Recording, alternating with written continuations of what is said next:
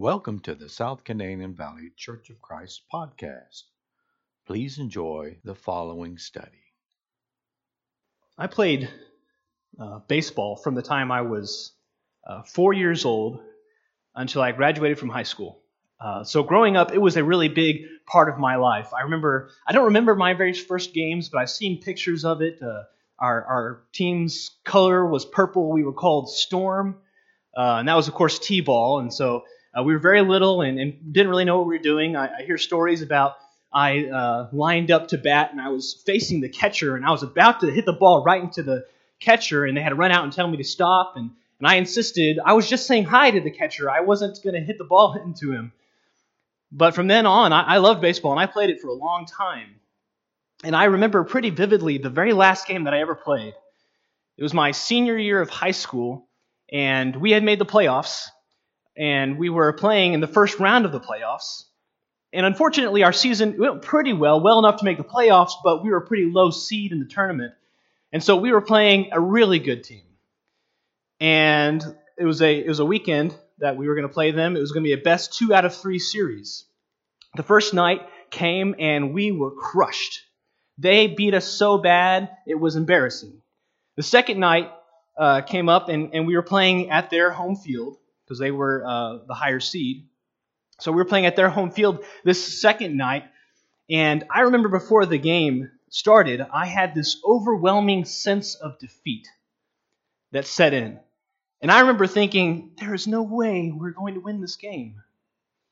And some of the seniors who knew this was you know, very likely going to be their last game, we huddled together before the, the game started just to kind of talk to each other about what we were thinking and how we were feeling about it all. And I remember in that moment having what, now looking back on it, thinking that was probably just a little bit of a, a mini panic attack. Thinking, this is the end of a very big part of my life. This is the last game I'll ever play, probably, and I don't want it to end right now. And I started thinking that I haven't worked hard enough this season. What if I had worked harder? Maybe, maybe we'd have been more successful. We would have won more games. Maybe we could be winning right now maybe we would have a different outlook. And I remember pleading with, looking back on this, it kind of sounds ridiculous, but I remember pleading with the other players saying, please win this game because I want a chance to work hard again. I want a chance to get back to practice and, and work harder and become a better player so that we can do better, and this doesn't have to be the end. But through all of that, all I could think was this just feels like defeat. I imagine there are a lot of people who feel that way in this world and in our country, thinking about this virus and all the things that are going on. We, we look at the news reports, we look at our Facebook posts, and all we see is stuff about the coronavirus. We see about it spreading every day. If you check the news, you see the, the number of cases throughout the world is increasing. You see all these, this talk about the curves, the exponential growth. All these people are dying. And the thought that many of us go to is that this looks like defeat. I worry about myself. You know, what if I get infected? I worry about my family. What if my family gets infected? How is this going to affect the church? How is this going to affect our nation? What if what if what, what is happening in Italy happens in the United States? So what if it does? Is, is that does that mean that we don't have any hope? Does that mean that we are defeated?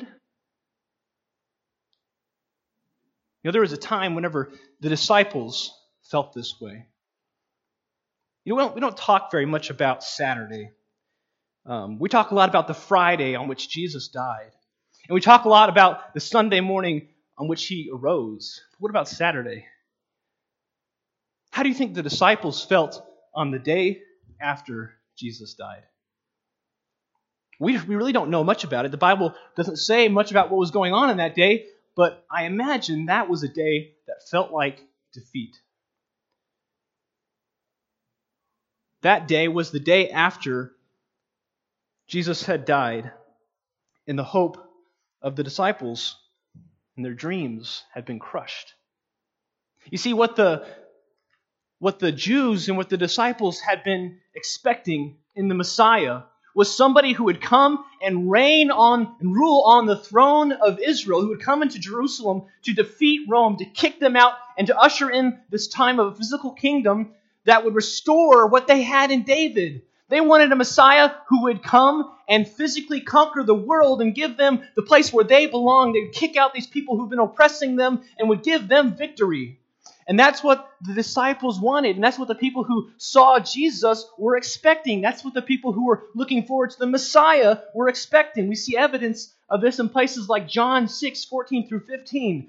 Jesus had just fed 5,000 people miraculously. And John says here, when the people saw the sign that he had done, they said, This is indeed the prophet who has come into the world. Perceiving then that they were about to come and take him by force to make him king, Jesus withdrew again to the mountain by himself. They saw what Jesus did and they thought, This is him. Let's go make him king. Of course, they didn't understand what they were doing, they didn't understand what they were saying. They thought that this was the Messiah who they could take to Jerusalem to take down Caesar. Later in John 12, verses 12 through 13, when Jesus enters Jerusalem for the last time, it says the next day the large crowd that had come to the feast heard that Jesus was coming to Jerusalem. So they took branches of palm trees and went out to meet him, crying, crying out, Hosanna! Blessed is he who comes in the name of the Lord, even the King of Israel. They were ready for the king. They were welcoming him into Jerusalem already as the king of Israel. And then in the garden, when Jesus was arrested, we see even Peter thought that they were ready for war. And Simon Peter, having a sword, drew out and struck the high priest's servant and cut off his right ear. Whenever the soldier or whenever the, the guards came to arrest Jesus, Peter thought, all right, let's do this. This is time. This is, this is the time for us to rise up, for us to start the battle, to fight on the side of the Messiah. They had high expectations for Jesus. But then they were crushed. Because while they, they expected a king to come and reign and to defeat Rome on the Friday, he died. And what happened after that was a feeling of defeat. We read about what happens with the disciples whenever all these things are going on. When they're in the garden and he's arrested, they all run. Then, when Jesus is taken to his trial, Peter follows, but he denies him three times. Whenever Jesus is sentenced to death and he has to carry his cross, and he's already been tortured so terribly that he can't even carry it, none of his followers, none of his friends are there to help him carry it. So they have to find some random stranger who's, who's just in town for the time being to carry his cross because none of his followers are willing to do it. None of them are even there. And at the moment of his death, the only one of his followers who's there is John. He's there, but he's the only one. Where's everybody else?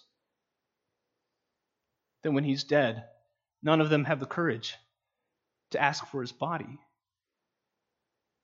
So a Jew from the, a member of the Sanhedrin comes to ask for his body to bury him because his disciples are too afraid. They've gone and they've run and they've hid. We know on that Sunday it was these women who had been following Jesus who went to find the body. It wasn't the disciples. They didn't go to see the grave. They were afraid. They were defeated. We see a really great picture, an illustration of how they are feeling in uh, Luke. This is on Sunday after Jesus has been raised. They're on this road to Emmaus. They haven't seen the risen Jesus yet, but it says, while they were talking and discussing together, these are the disciples, Jesus himself drew near and went with them, but their eyes were kept from recognizing him. And he said to them, What is this conversation that you are holding with each other as you walk? So Jesus appears to the disciples after he's been resurrected, but they don't recognize him. And he says, What is it that you're talking about? And they stood still, looking sad. Then one of them, named Cleopas, answered him, Are you the only visitor to Jerusalem who does not know the things that have happened here in these days? And he said to them, What things? And they said to him, Concerning Jesus of Nazareth, a man who was a prophet, mighty indeed in word before God and all the people, and how our chief priests and rulers delivered him up to be condemned to death and crucified him. But we had hoped that he was the one to redeem Israel. Yes, and besides all this, it is now the third day since these things happened. You hear what they're saying? There was this man named Jesus who was amazing. He did incredible things. He did all of these miracles. His teachings were incredible, and we just knew that he was the Christ.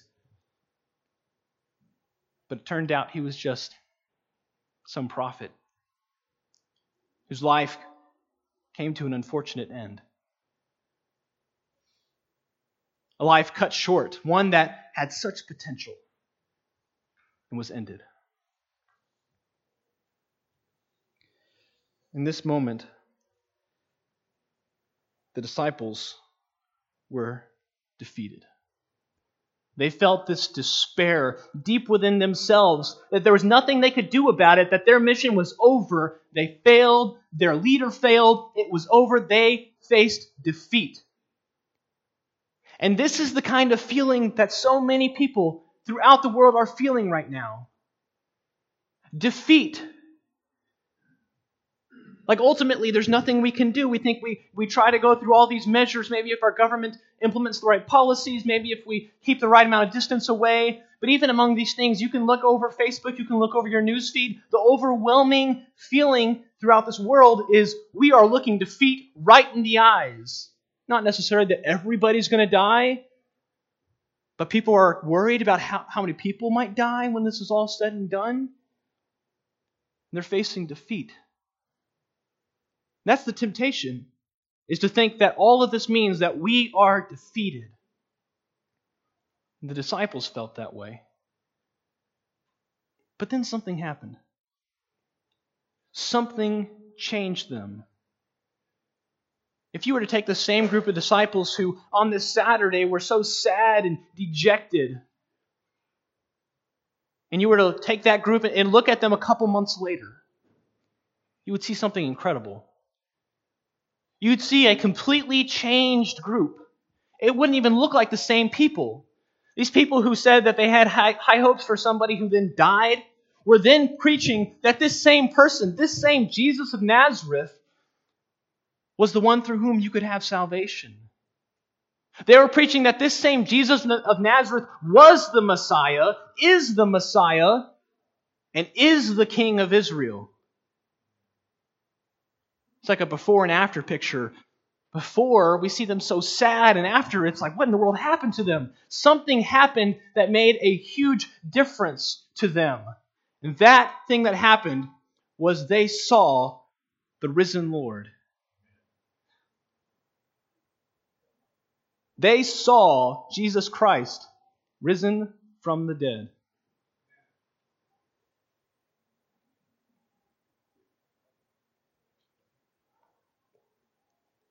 They had previously thought that they had been defeated. They thought that Jesus had been defeated. Because in their mind, they thought, Rome is the enemy. We need Rome to be defeated by our leader. And what Jesus did on the cross was a victory. They didn't see it at first. You see, the real enemy was not Rome itself, the real enemy was sin and death. Rome was just a manifestation of the evil that sin and death is.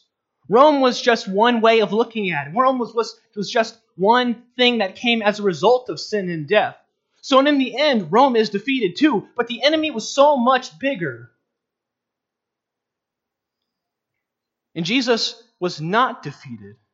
There was a battle on the cross that Jesus won. And that battle was the battle against sin and death.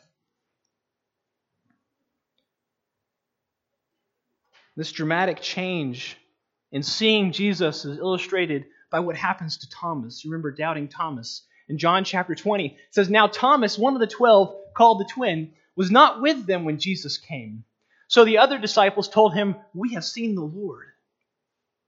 But he said to them, Unless I see in his hands the mark of the nails, and, the, and place my finger into the mark of the nails, and place my hand into his side, I will never believe. Eight days later, his disciples were inside again, and Thomas was with them. Although the doors were locked, Jesus came and stood among them and said, Peace be with you. Then he said to Thomas, Put your finger here. See my hands. And put out your hand and place it in my side. Do not disbelieve, but believe. Thomas answered him, My Lord and my God. What a transformation. Five minutes ago, he was saying, I don't believe one bit that Jesus is risen from the dead, and there's no way you're going to convince me of it unless I touch his wounds myself. And then a minute later, he says, My Lord, my God. This transformation meant everything to the apostles. And this resurrection of Jesus Christ becomes the central point of their preaching. Not long after this, the disciples start preaching throughout the area that Jesus Christ has risen from the dead. We read about it in Acts chapter 2 when Peter is preaching on the day of Pentecost. In his sermon, he says, Men of Israel, hear these words Jesus of Nazareth, a man attested to you by God with mighty works and wonders and signs that God did through him in your midst, as you yourselves know, this Jesus, delivered up according to the definite plan and foreknowledge of God, you crucified and killed by the hands of lawless men. God raised him up, loosing the pangs of death because it was not possible for him to be held by it. Look what he's telling them. saying, This Jesus who you killed, by the way, this was not you defeating Jesus. This was not you defeating God's plan. This was God's plan from eternity past.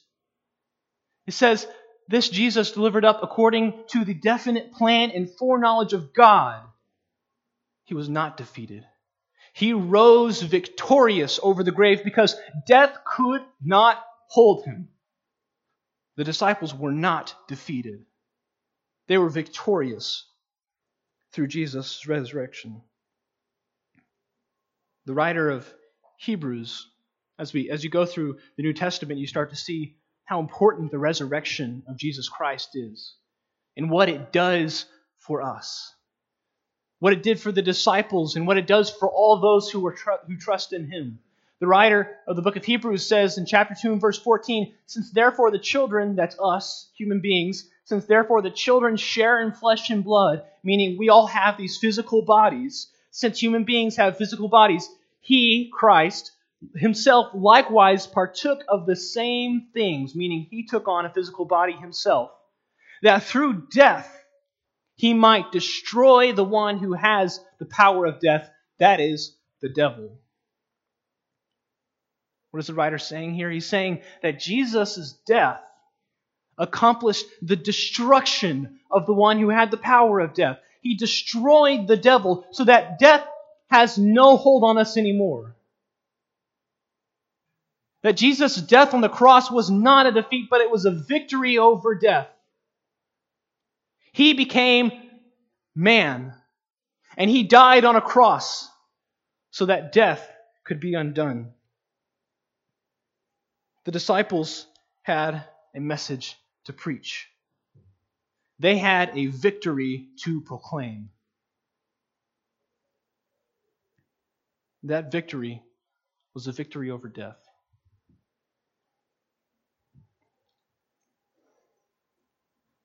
Death, throughout the history of humanity, has had a power over us, and that it has terrified people. It has always terrified people. People all over the world for all time have been terrified of death. You can go to all sorts of different cultures throughout the world. They're all trying to escape death. We try to come up with new medical advances that extend our lifespan. If you lose an organ, maybe they can, uh, they can sew a new one into you. Or maybe they can come up with artificial hearts that will help you, help you live a little longer if you had heart trouble. But ultimately, through all of these medical advances, through all the things that people try to do, death is still imminent. And people spend so much money trying to avoid it, but they just can't. You can't avoid it. Woody Allen said, It's not just it's not that I'm afraid to die, I just don't want to be there when it happens. I think that might, you know, kind of in a funny way, characterize the way we look at it. It's that moment when you die. Think about that and how terrifying that would be. And so people have always tried to avoid it. There's a story that comes from uh, the Middle East. It goes like this There was a merchant in Baghdad who sent his servant to the market to buy provisions. And in a little while, the servant came back, white and trembling, and said, Master, just now when I was in the marketplace, I was jostled by a woman in the crowd, and when I turned, I saw it was death that jostled me. She looked at me and made a threatening gesture. Now lend me your horse, and I will ride away from this city and avoid my fate. I will go to Samarra, and there death will not find me. So the, mer- the merchant lent him his horse, and the servant mounted it, and he dug his spurs into its flanks, and as fast as the horse could gallop, he went. Then the merchant went down to the marketplace, and he saw death standing in the crowd. And he came to Death and said, Why did you make this threatening gesture toward my servant when you saw him this morning? Death said, That was not a threatening gesture. It was only a start of surprise. I was astonished to see him in Baghdad, for I have an appointment with him tonight in Samarra. People have always tried to avoid death, but it's always been inevitable. Death ever since the beginning of mankind has occurred to, to all of us. It happened because of the result of sin. In Genesis 2, we know Adam and Adam was put in the garden. He gave, was given this command, and the Lord God commanded the man, saying, "You may surely eat of every tree of the garden, but of the tree of the knowledge of good and evil you shall not eat it. For in the day that you eat of it, you shall surely die." Adam, don't eat of this forbidden fruit it will bring death. And in James chapter 1 and 15, we read, Then desire, when it has conceived, gives birth to sin, and sin, when it is fully grown, brings forth death. Death is a result of sin. And we can see a couple of different uh, meanings of death in these passages. There's a physical death, and there's a spiritual death. And both of these deaths involve some sort of like a separation because of the sin of Adam and Eve in the garden, all people face this physical death, which is, in some sense, it's a separation from life. I mean, it's, it's basically the antithesis of life, right? We experience life right now. When we die, we don't get to experience that anymore. We're separated from it. And in the spiritual death, what it's talking about is a separation from God. And that spiritual death is specifically, I think, what James is talking about here. But, but both of these things are a result of sin that sin ultimately causes this separation. And it's that separation that we fear. We don't want to be separated from life. We don't want to be separated from what we know living on this earth, talking to our friends and our family. We don't want to be separated from that. And we don't want to be separated from God. We don't want to experience spiritual death. And so we try to run from it.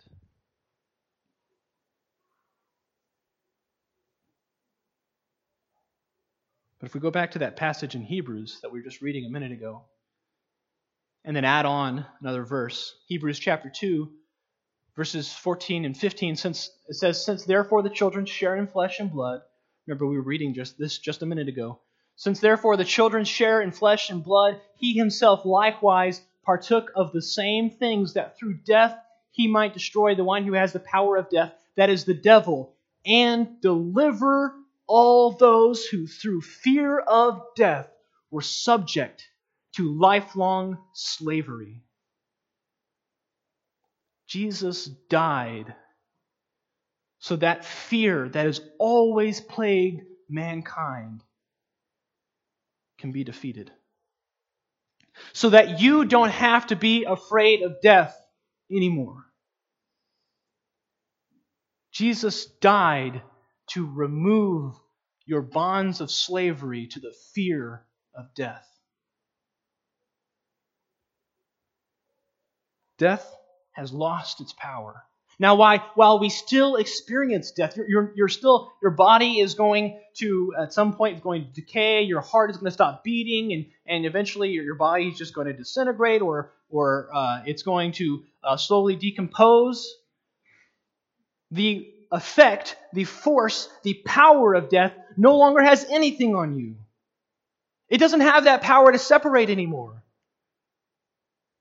Death does not separate you from God. It does not separate you from life. Think about this. What happens now if you're in Christ and you die?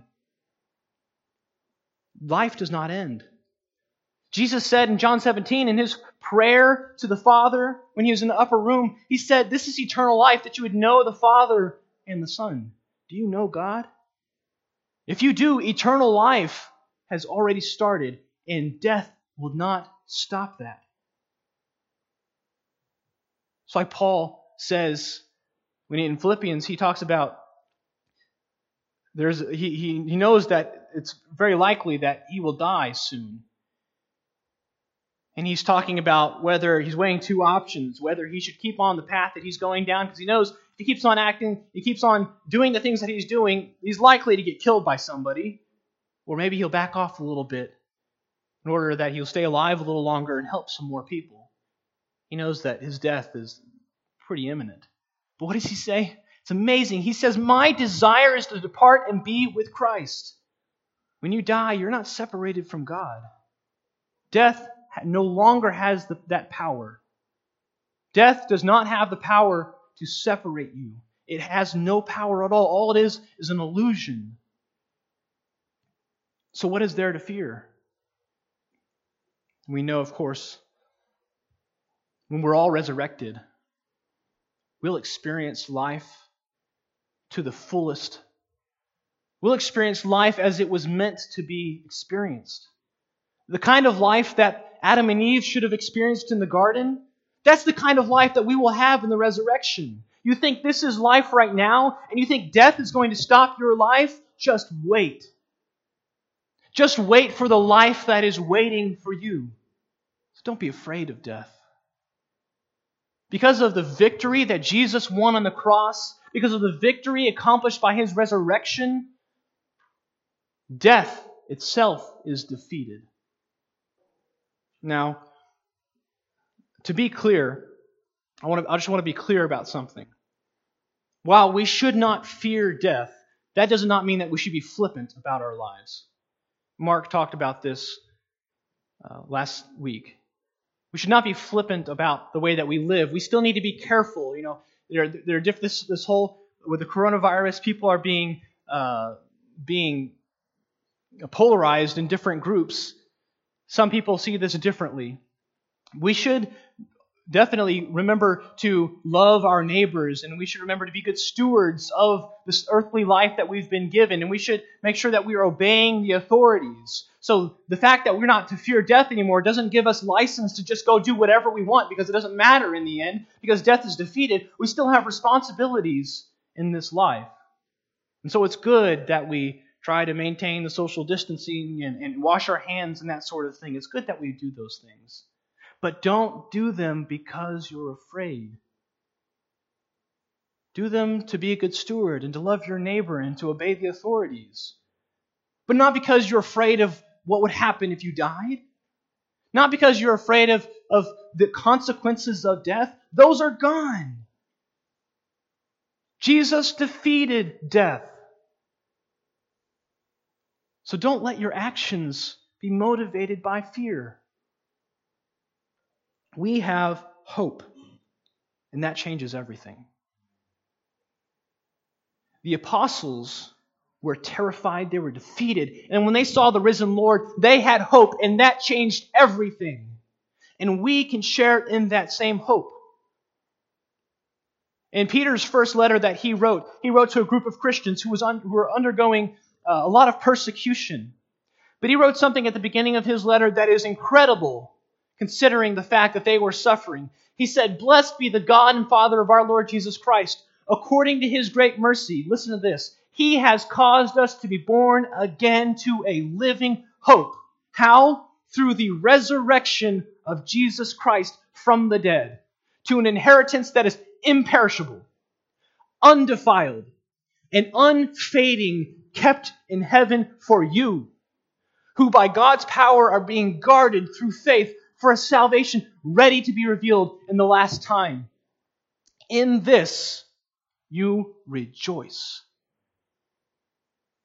Though now, for a little while, if necessary, you have been grieved by various trials, so that the tested genuineness of your faith, more precious than gold that perishes though it is tested by fire, may be found to result in praise and glory and honor at the revelation of Jesus Christ.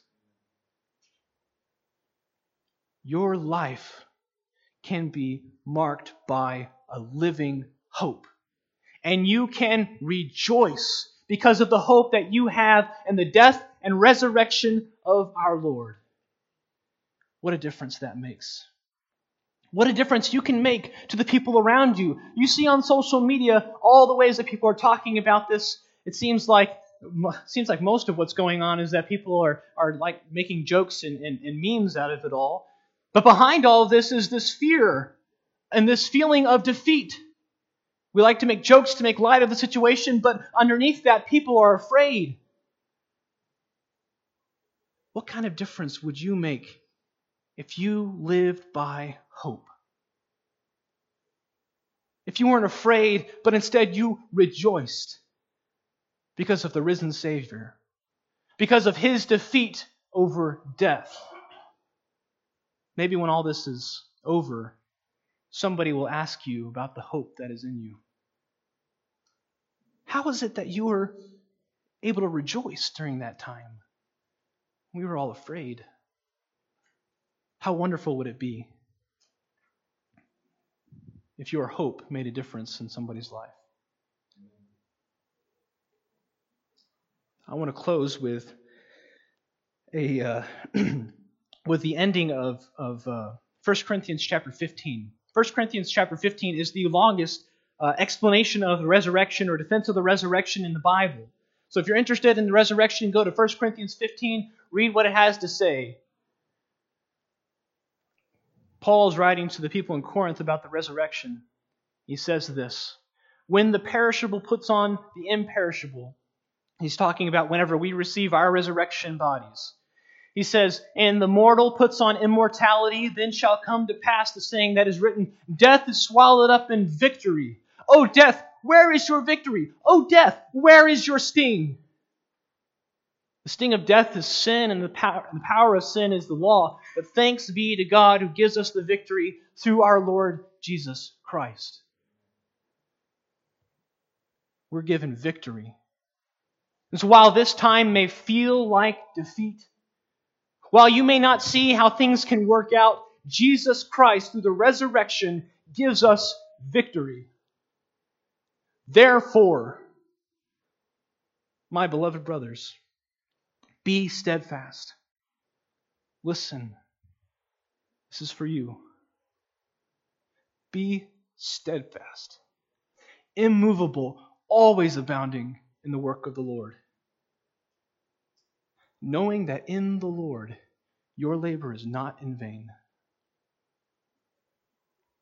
If death were the end, your labor would be in vain.